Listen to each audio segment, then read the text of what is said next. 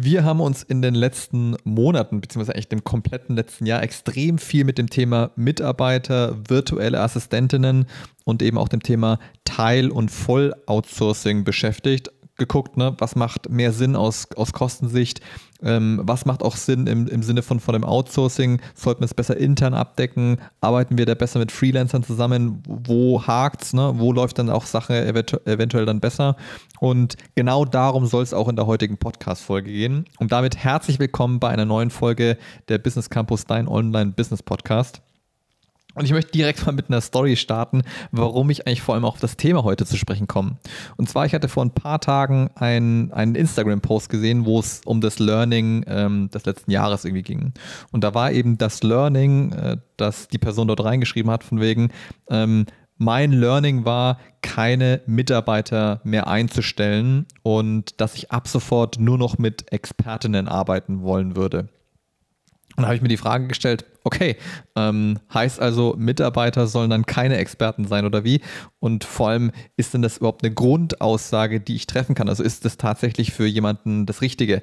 Klar, ist immer natürlich auch situationsbedingt. Der eine arbeitet vielleicht dann besser mit einem Freelancer, der andere besser mit einem internen Mitarbeiter. Aber die Grundfrage, die ich mir stellen muss, ist, okay, was hole ich mir denn oder wen hole ich mir an Bord? Und ich habe ja da verschiedenste Möglichkeiten, also vielleicht um auch mal den Einstieg zu finden in Bezug auf Preise etc., ist natürlich immer so, will ich eine Arbeitskraft, die schon alles perfekt kann und die halt in ihrem Gebiet der absolute Experte ist, dann kostet es mich eben mehr. Und das ist egal, ob ich da mit einem Mitarbeiter gehe oder ob ich da mit einem Freelancer gehe. Ähm, aber auf der anderen Seite muss ich ja auch immer für mich, also wenn ich sage, ich möchte gerne mit, mit Experten zusammenarbeiten, dann kann ich das ja auch mit einem gut und fest eingestellten Mitarbeiter machen.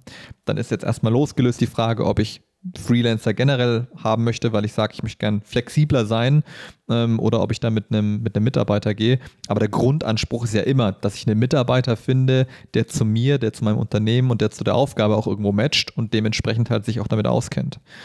Und da will ich auch direkt eigentlich ein bisschen einsteigen in das Thema Freelancer, Mitarbeiter und wie wir das vor allem auch für uns innerhalb von Off-Vibe handhaben.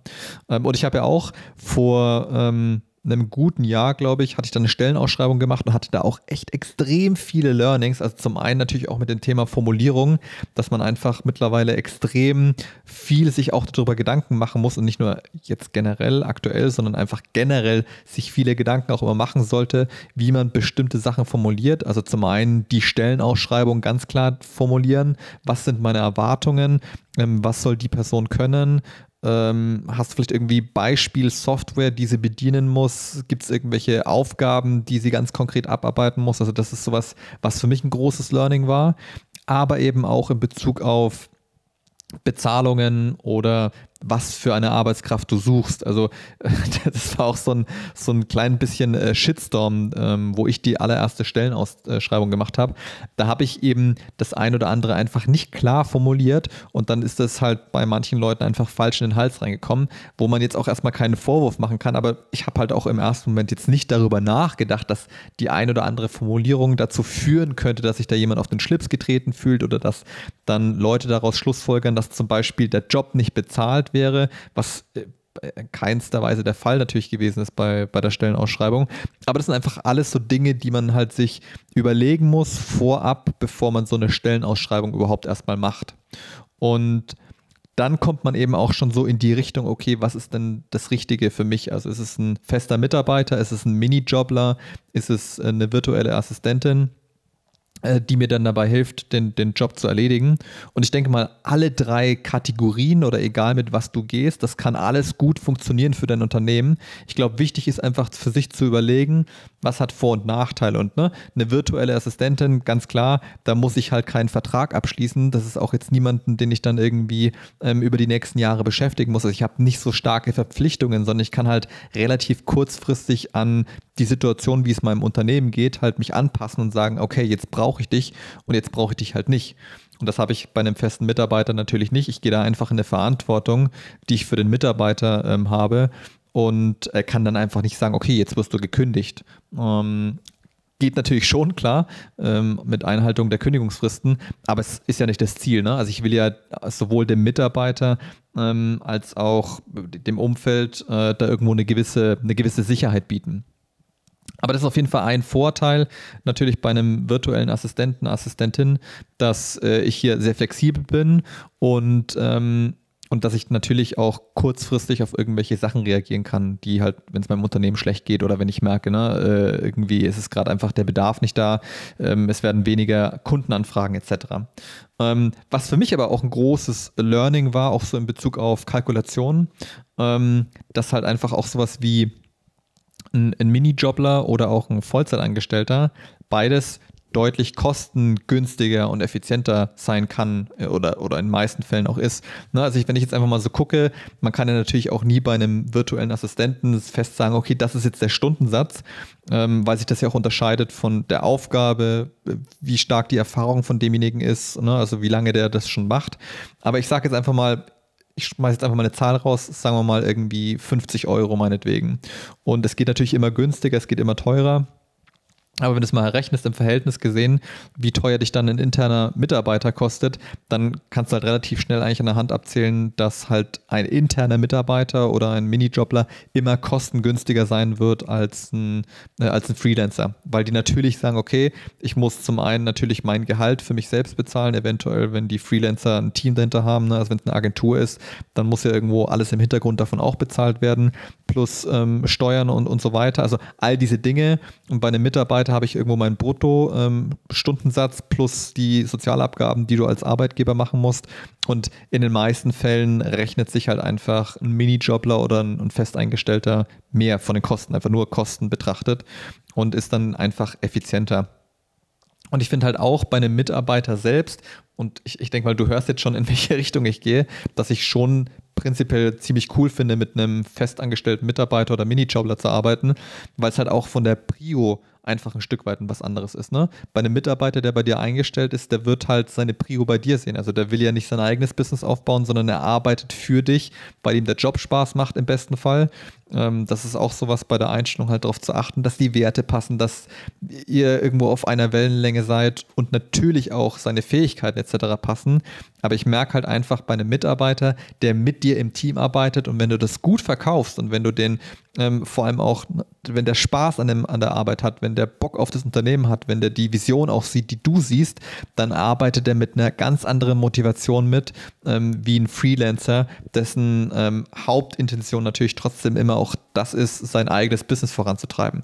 Natürlich arbeiten die trotzdem gewissenhaft, können eine geile Quali abliefern und so weiter. Aber es ist trotzdem einfach ne, so ein Stück weit einfach was anderes. Ich habe es auch im Privaten jetzt einfach wieder gesehen. Ähm, wir hatten hier die Wohnung wir sind jetzt hier umgezogen, haben äh, eine neue Wohnung bezogen und da war ein Architektenbüro, was hier einfach die, die Bude und das Büro und so weiter ausmessen sollte. Und die haben es bis dato immer noch nicht geschafft. Es ist schon drei Monate rum und da habe ich heute angerufen, gefragt von wegen, ja, wie sieht es denn aus? Warum ist es denn immer noch nicht da?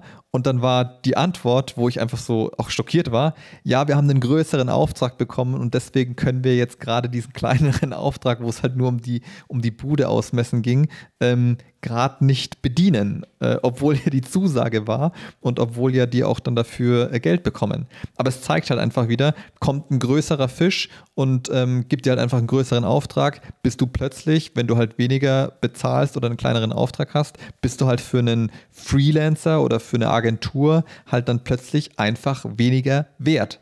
Das sollte zwar nicht so sein, aber ist halt leider oft der Fall. Und genau das habe ich halt bei einem Mitarbeiter nicht, zumindest jetzt so aus den, dem letzten Jahr auch vor allem, was wir jetzt einfach da für eine Erfahrung daraus gesammelt haben. Und ja, genau, also das ist einfach so ein bisschen, was ich mal als ersten kleinen äh, Gedankenanstoß mitgeben wollte in Bezug auf Mitarbeitereinstellungen, virtuelle Assistentinnen etc. Ich glaube, dass ganz, ganz viele, vielleicht auch du, so erstmal die Angst haben, oh je, ich muss, wenn ich einen Mitarbeiter einstelle, super viele Dinge beachten wenn man das Ganze mal runterbricht, du musst auch bei einer virtuellen Assistentin oder ne, Freelancer etc. ja trotzdem auch einen Vertrag eigentlich aufsetzen. Also ich hatte in den letzten, in dem letzten Jahr so viele Dinge auch schon mit Freelancern, die jetzt nicht immer zu 100% rundgela rundgelaufen sind. Da musste ein Shop aufgebaut werden, der leider irgendwie nicht gefunzt hat, wo wir dann auch gucken mussten, dass wir da wieder rauskommen und einen anderen äh, beauftragen. Ne? Also auch bei Freelancern können ja Dinge schief laufen. Das heißt, auch da muss ich einen Vertrag sauber aufsetzen und nichts anderes ist, ist es eben auch bei einem Mitarbeiter. Und wenn du da einen Steuerberater hast, dann macht der das mit und dann ist da echt nicht mehr viel zu beachten. Und dann ist das im Grunde genommen wie, wenn du mit einem Freelancer arbeitest, nur halt eben langfristig gesehen und dass du halt dann noch entsprechende Kündigungsfristen einhalten musst, wenn es halt dann doch nicht passt. Aber du kannst ja auch Probezeiten verarbeiten, äh, äh, mit vereinbaren etc. Also es gibt ja Wege auch, sich da abzusichern. Und in diesem Sinne will ich dir einfach nur mal den Gedankenanstoß mitzugeben, mal für dich selbst zu rechnen, zu überlegen, macht es vielleicht eher Sinn, in Richtung Mitarbeiter zu gehen, einstellen? Oder ist es dann wirklich eher der, der Freelancer, mit dem ich gehen will?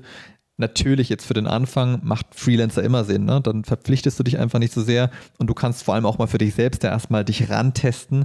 Kann ich überhaupt Arbeiten abgeben? Also bin ich vom Kopf her bereit, ähm, da auch mal eine Arbeit abzugeben oder sage ich, ich muss da sowieso erstmal dran arbeiten und mich selbst dazu erziehen, dass ich die Aufgaben abgebe? Aber das ist nochmal ein ganz anderes Thema. Aber wenn du jetzt vor der, vor der Herausforderung stehst und sagst, okay, ich kann vom Kopf her und will Arbeit abgeben, weiß aber jetzt nicht so recht, ob Freelancer, ähm, Vollzeit, Teilzeit, whatever, ne, und in welche Richtung es gehen soll, kann ich dir nur empfehlen, denk mal drüber nach, rechne dir mal durch, ob nicht einfach eine Anstellung von einem Mitarbeiter als Minijobler beispielsweise für den Staat nicht auch Sinn macht. Und dann, das ist mein letzter Gedanke, und dann ähm, will ich das Thema auch abschließen erstmal, ähm, ist das Thema natürlich zu überlegen, okay, welche Aufgaben hast du? Es gibt A, B, C Aufgaben, A, super komplexe Aufgaben, wo du halt selbst involviert sein musst, wo es schwierig ist, das jetzt auszulagern. Ähm, B-Aufgaben, wo ich dann schon irgendwo den Mitarbeiter oder Freelancer halt einarbeiten muss, ein Stück weit, briefen muss, aber ich muss nicht selbst involviert sein.